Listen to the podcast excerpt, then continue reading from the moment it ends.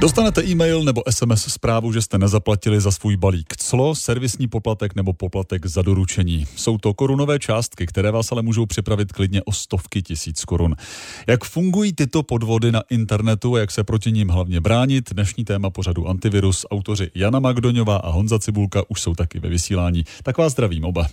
Pěkné dopoledne. Dobrý den. Jak takový podvod vypadá přesně? Česká pošta, zásilkovna nebo nějaká jiná kurýrní služba vám pošle zprávu, že máte nějaký nedoplatek. Opravdu jsou to koruny, můžou to být dvě koruny, padesát korun, víc to nebude. A tady tahle zpráva vás potom odkazuje na další stránku. Když kliknete na odkaz, tak se vám otevře stránka, která vypadá velmi důvěryhodně. Je tam logo, je tam písmo těch společností, které vás žádají o ten doplatek, no a tam po vás chtějí, ať zadáte údaje k platební kartě. A to je asi ten moment, kdy mě podvodník dostal, nebo ještě ne? Ono, samotné kliknutí na ten podvodný odkaz ještě nebývá problém, ale ve chvíli, kdy tam vyplníte platební kartu, tak už to problém je. Nemusíte to poznat hned, peníze můžou začít mizet i za čas, útočník má totiž informace o vaší kartě, to znamená číslo, datum expirace a C V V kód a může tedy zadávat nějaké nové platby v budoucnu. A pokud jste třeba na místo karty zadali přihlašovací údaje k internetovému bankovnictví, tak pachatelé dokonce můžou začít odsávat i peníze z vašich účtů. Zaznělo, že to vypadá velmi hodně, podle čeho tedy poznám, že je to podvod? Nejdřív se musíme hlavně zastavit a popřemýšlet, jestli opravdu čekám nějakou zásilku ještě třeba ze zahraničí. Přepravní společnosti navíc si žádné extra doplatky takto online neúčtují. A když kliknu na ten odkaz, tak stránka nahoře v té liště, nahoře v tom příkazovém řádku, mívá většinou podivný název. Někdy je to psané špatnou češtinou, ale na to se už dnes nedá úplně spoléhat. Ideální je zavolat na oficiální infolinku té kurýrní služby a zeptat se na svou danou zásilku. Česká pošta pravidelně zveřejňuje podvody, které ji napodobují a zneužívají její jméno, ale na jejich, web, na jejich webových stránkách nemusí být úplně všechny výmysly podvodníků.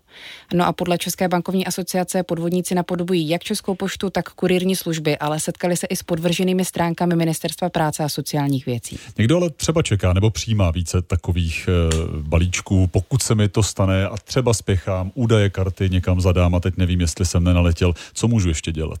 Tady jde hlavně o čas. To znamená, je nutné zavolat do své banky a co nejrychleji tedy o tom zpravit a je šance, že o ty peníze nepřijdete.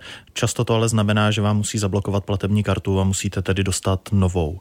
Určitě si hlídejte, pokud vám začnou chodit různé potvrzovací es em es zprávy nebo třeba v mobilní aplikaci vám začnou vyskakovat nějaké notifikace. Může to právě znamenat, že ten útočník se snaží ty vaše přihlašovací údaje nebo to číslo karty zneužít. Rozhodně nemůžete něco odkliknout a schválit, hmm. protože to se právě často vede k tomu, že dojde tedy ke stržení těch peněz. A určitě si zkontrolujte, zda třeba v internetovém bankovnictví nemáte připojené nové mobilní zařízení, které neznáte.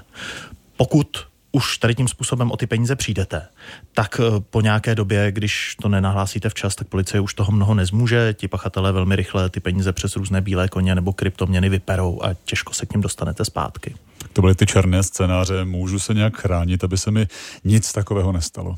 Dá se chránit částečně, určitě je dobré nastavit limity na kartě pro platby na internetu, nezadávat údaje z platební karty na e-shopy a stránky, které neznám, ale v případě těchto podvodů se budou tvářit stejně jako známé, takže i na to pozor.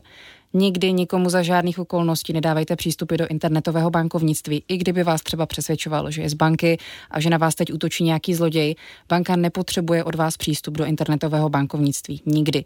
A fungují taky platební karty, které se využívají jen pro placení na internetu. Takže si mám zařídit nějakou speciální kartu, když si budu něco objednávat online. Je to bezpečnější? Většinou je to docela jednoduché. Většina bank má účet zdarma, tak si můžete nechat založit druhý účet, k němu si nechat vystavit kartu a na tom účtu nebudete mít žádné peníze. Normálně, jen si tam vždy převedete tu částku, kterou potřebujete online zaplatit a použijete kartu od toho účtu.